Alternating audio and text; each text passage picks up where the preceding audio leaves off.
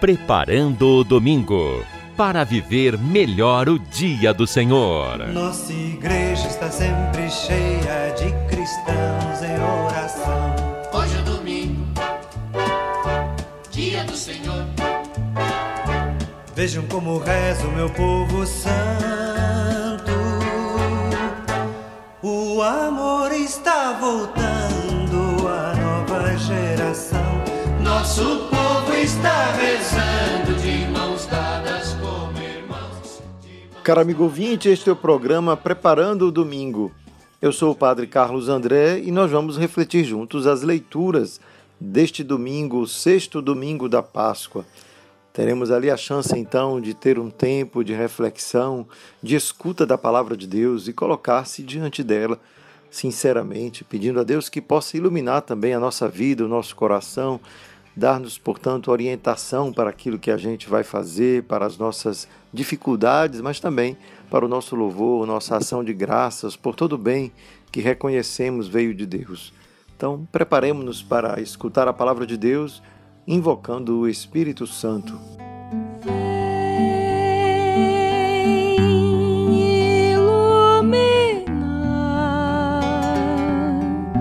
Vem pensamento,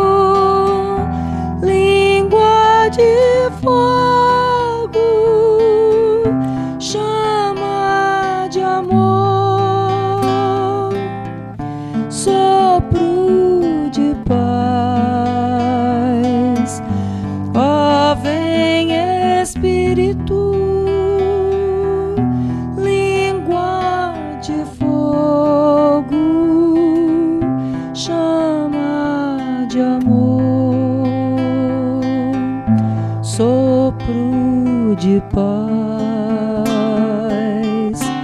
alma de Deus. Neste domingo, as leituras que vamos escutar, elas falam todas da relação de Deus com a palavra que Cristo, tendo anunciado aos discípulos, agora se torna vida na vida deles, graças à obra do Espírito Santo. Isto é, Jesus havia anunciado uma palavra de amor e de paz universais, amor e de paz que não se vinculam a uma religião, a uma denominação específica, mas que corresponde ao desejo sincero do coração humano de encontrar Deus, de buscá-lo nas atitudes, na, nas situações do cotidiano. E assim encontramos Pedro que descobre, portanto, descobre, porque o texto nos diz que ele percebe que Deus não faz acepção de pessoas quando ele encontra Cornélio, um centurião romano, um pagão, que, portanto, depois de ter anunciado, de ter reconhecido que Deus fez nele agir a sua graça, porque o Espírito Santo se manifestou em Cornélio. É então assim que Pedro diz: compreendo, estou compreendendo que Deus não faz distinção entre as pessoas.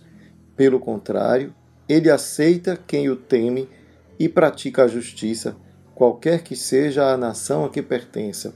É assim que Pedro se exprime ao ver que um não-judeu, um romano, também experimentou a mesma graça que ele experimentou, a graça do Espírito Santo. Isso tudo Pedro se dá conta quando, ao entrar em casa, Cornélio reconhece imediatamente em Pedro um mensageiro, um apóstolo. Cornélio deita-se, ou melhor, prostra-se aos pés de Pedro, que o faz levantar-se e diz: Eu também sou um homem, porque Cornélio estava tal modo envolvido por, este, por esta experiência espiritual que ele quis reconhecer em Pedro este mensageiro de Deus. Nosso texto omite uma parte importante dessa história, que é o encontro de Pedro com uma visão que o faz reconhecer que Deus não faz acepção de pessoas, e de Cornélio, que também percebe, recebe espiritualmente um chamado e reconhece a presença de Deus na sua vida. Essa experiência de conversão que leva Pedro a reconhecer que Deus não faz acepção. Deus não escolhe a quem Ele vai dar a sua graça, Deus simplesmente a distribui gratuitamente. Gratuitamente. Esta é uma palavra forte quando nós pensamos em tudo aquilo que Deus é. Deus nos dá gratuitamente aquilo que nós precisamos, aquilo que Ele deseja nos dar. Isto é, a ação de Deus em nós não depende de nenhum mérito da nossa parte.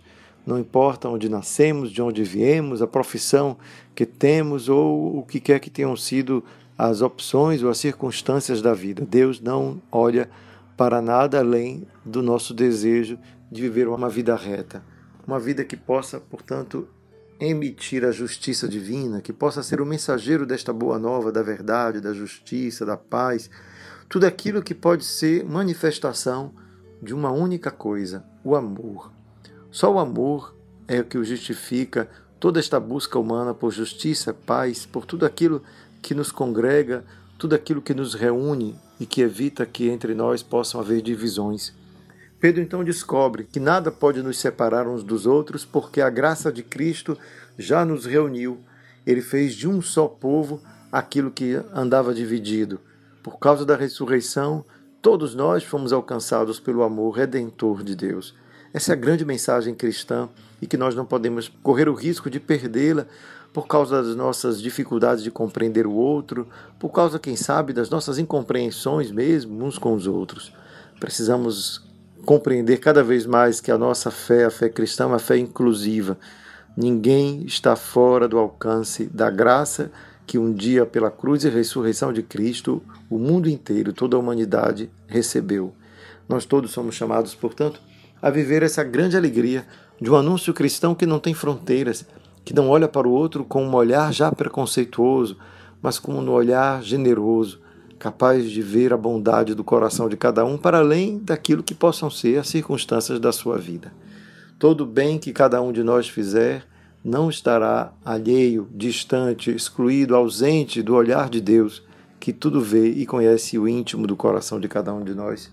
É assim então que neste salmo deste final de semana nós encontramos o, o, refrão que nos diz: O Senhor fez conhecer a salvação e revelou sua justiça às nações. Quem são essas nações? São todos os outros que não são judeus, todos aqueles que não compartilharam com Jesus a esperança que os judeus também possuíam, que era a esperança de um Messias, de um enviado de Deus, assim como Jesus é este enviado, reconhecido pelos apóstolos, pelos discípulos e anunciado ao mundo como Salvador, esta presença de Jesus realiza, renova dentro de cada ser humano esta esperança, uma esperança de uma vida que possa ser maior do que essa que a gente experimenta, maior no sentido que não encontra os limites das nossas imperfeições, não encontra os limites do tempo e do espaço que nos aprisionam e nos impedem tantas vezes de olhar mais alto, ver que, que tudo passará, e que aquilo que fica realmente, aquilo que realmente importa, é o amor que cultivamos uns pelos outros. São os gestos de bondade, de carinho, de generosidade, de ternura, de afeto. São essas coisas que irão nos julgar. São essas coisas que irão mostrar se temos ou não oferecido ao mundo um testemunho verdadeiro de fé cristã. Por isso, o salmo deste final de semana conclui-se assim: Os confins do universo contemplaram a salvação do nosso Deus. Aclamai o Senhor, ó terra inteira, alegrai-vos e exultai. Assim, com este canto de alegria, é que nós queremos oferecer a Deus, neste final de semana, a atenção do nosso coração. Por isso, ao falar do coração, nós logo nos recordamos daquilo que é próprio dele. É próprio do coração amar. É assim que São João, na primeira carta que nós vamos ler nesse final de semana, nos diz: Amemo-nos uns aos outros, porque o amor vem de Deus. E todo aquele que ama nasceu de Deus e conhece a Deus. Todo aquele que ama nasceu de Deus e conhece a Deus. Vejam bem, gente, como é fácil a gente dizer que somos reconhecidos por Deus e o nosso conhecimento de Deus se concretiza porque o amor é o selo que diz isso. Não é o fato que nós frequentamos esse ou aquele grupo religioso, mas o amor é o que nos dá a garantia de que pertencemos a Deus. Foi assim que então São João quis explicar o que é o amor, né? Foi assim que o amor de Deus se manifestou entre nós, vai dizer São João. Deus enviou o seu Filho único ao mundo para que tenhamos vida por meio dele. E aí a gente vai esperar que São João nos dê uma definição de amor. Nisto consiste o amor. Olha só. Pois então, consiste o amor que não fomos nós que amamos a Deus. É isso que consiste o amor. Que não fomos nós que amamos a Deus, mas foi Ele que nos amou e enviou seu Filho. É nisso então que se poderia resumir a maior expressão de amor que nós poderíamos encontrar no mundo. Deus mesmo que nos amou primeiro e nos deu no seu Filho a chance de reconhecê-lo, a chance de encontrar no gesto de Jesus a expressão maior do coração de um Deus que é Pai, que é amor, que nos ama, nos quer próximos. Não importa o que nos aconteça, depois da morte e ressurreição de Jesus, reconhecemos que Deus é amor e que nele todos podem encontrar uma morada. Que o Senhor nos ajude né, a encontrar também em nosso coração essa abertura para anunciar um Jesus assim, amoroso e terno, que não faz acepção de pessoas e acolhe a todos. Vamos então agora nos preparar para escutar o Evangelho deste final de semana.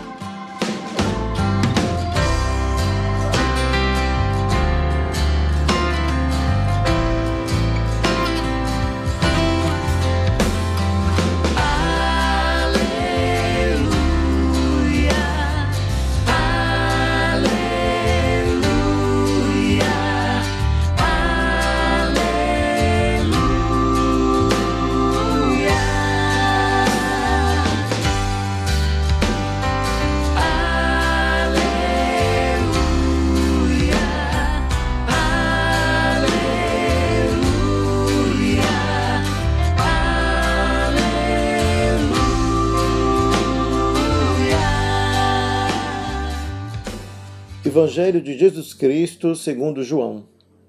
Glória a vós, Senhor. Naquele tempo disse Jesus a seus discípulos: Como meu Pai me amou, assim também eu vos amei. Permanecei no meu amor. Se guardardes os meus mandamentos, permanecereis no meu amor, assim como eu guardei os mandamentos do meu Pai e permaneço no seu amor. Eu vos disse isso para que a minha alegria esteja em vós e a vossa alegria seja plena. Este é o meu mandamento. Amai-vos uns aos outros como eu vos amei. Ninguém tem amor maior do que aquele que dá sua vida pelos amigos. Vós sois meus amigos, se fizerdes o que vos mando. Já não vos chamo servos, pois o servo não sabe o que faz o seu senhor. Eu vos chamo amigos, porque vos dei a conhecer tudo o que ouvi de meu Pai. Não fostes vós que me escolhestes, mas fui eu que vos escolhi e vos designei para irdes e para que produzais fruto, e o vosso fruto permaneça. O que então pedirdes ao Pai em meu nome, ele vos concederá. Isto é o que vos ordeno: amai-vos uns aos outros. Palavra da salvação. Glória a vós, Senhor.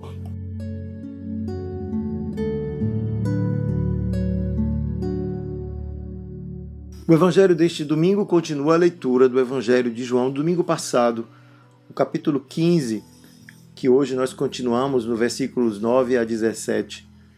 Todo este capítulo é um verdadeiro tratado sobre o amor, sobre a amizade, sobre a nossa relação com Deus, sobre o significado dessa relação quando confrontamos o nosso ser para Deus com o nosso ser para o mundo, para o outro, para o irmão.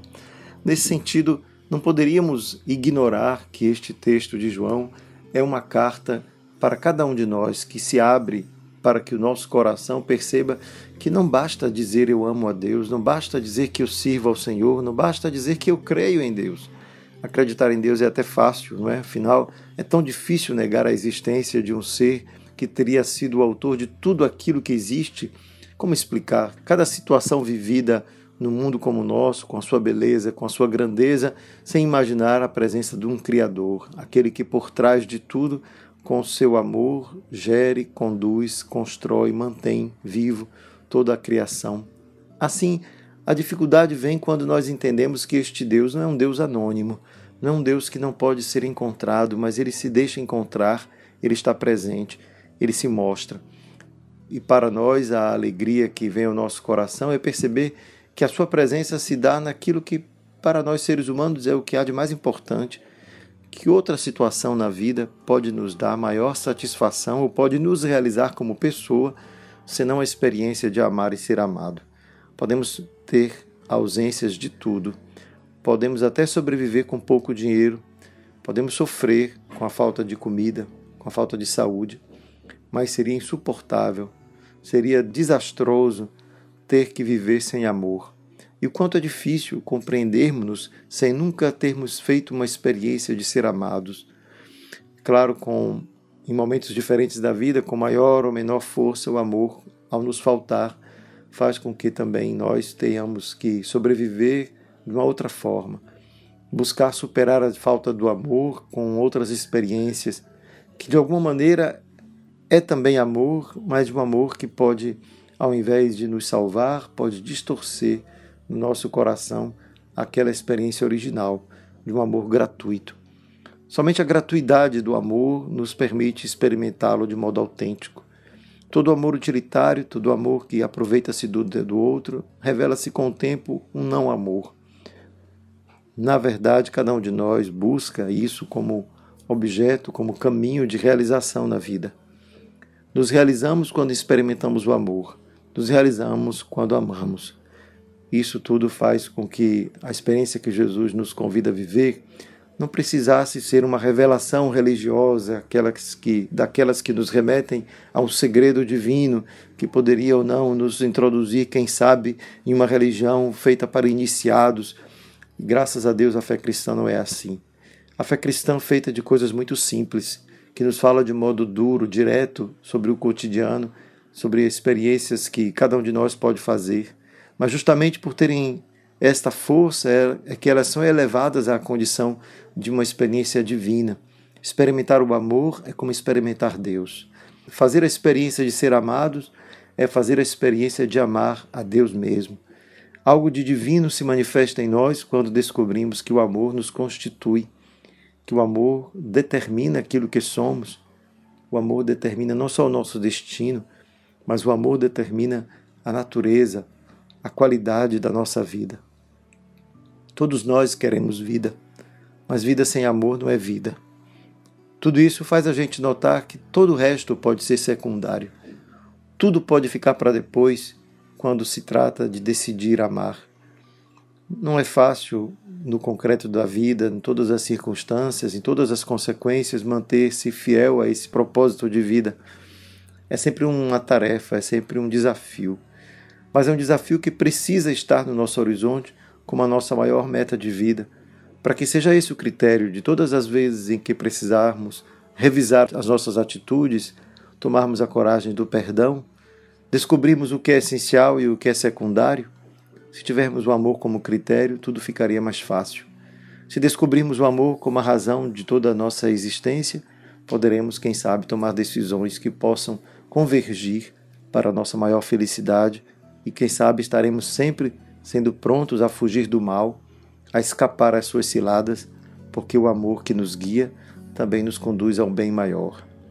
Que seja isso o Evangelho de hoje a nos ensinar, que Cristo, ao nos pedir o amor, nos dá como mandamento o amor, não faz de maneira, quem sabe, egoísta, quem sabe ciumenta, querendo que somente a Ele amemos, mas seria o contrário Seria o contrário do que Deus deseja se fosse esse o nosso pensamento, porque Deus conhece a realidade do nosso coração e sabe que não seremos felizes enquanto não fizermos a experiência verdadeira do amor.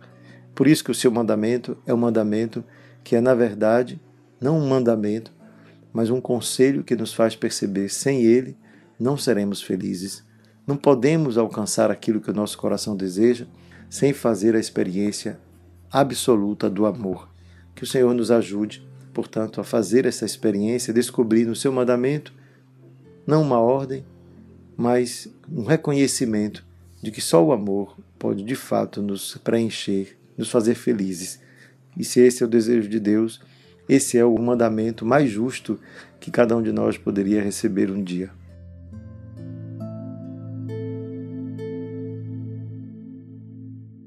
Hoje é dia de gratidão, gratidão pelas nossas mães, Gratidão por aquelas que nos deram a luz, aquelas que cuidaram de nós, aquelas que nos amamentaram, aquelas que simplesmente foram as mães que a vida nos ofereceu.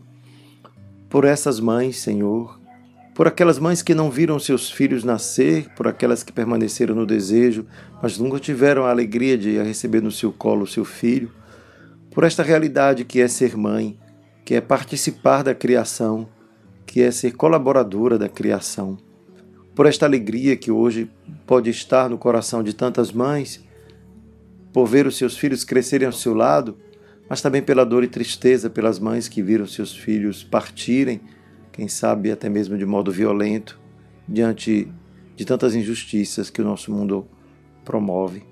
Pedimos por elas, agradecemos por elas, e por tudo isso queremos reconhecer que nelas encontramos o maior exemplo, a maior manifestação do teu amor. Obrigado por nos manifestar o teu amor através do amor materno. Que o amor de mãe, assim como o teu amor por nós, possa nutrir a nossa vida, possa nos encorajar a também sermos uns para os outros capazes de manifestar o amor. Que o Senhor nos abençoe a nós e ao mundo inteiro. Em nome do Pai e do Filho e do Espírito Santo. Amém. Prova de amor maior não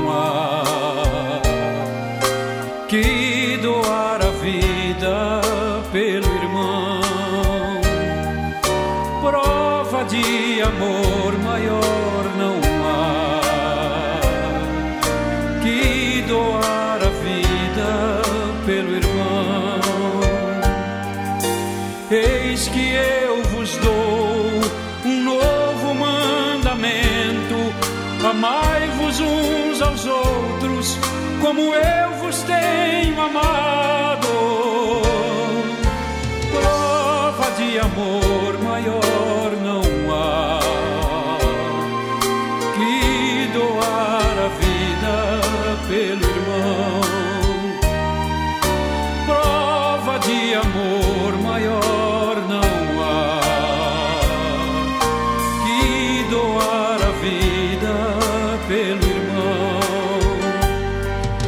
sereis os meus amigos se seguirdes meus preceitos. Amai-vos uns aos outros, como eu vos tenho amado.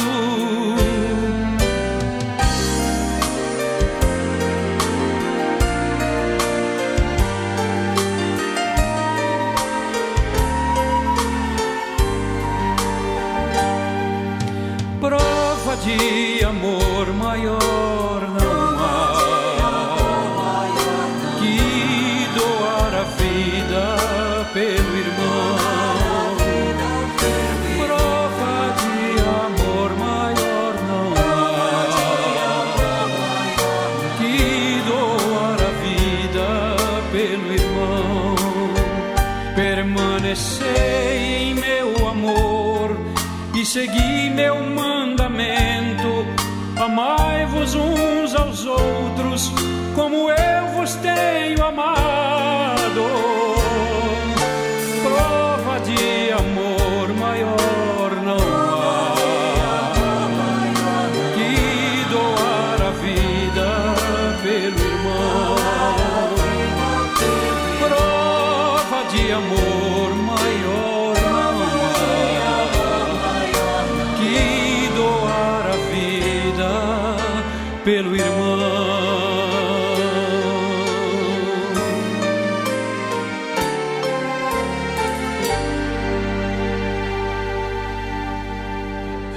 Preparando o domingo para viver melhor o dia do Senhor.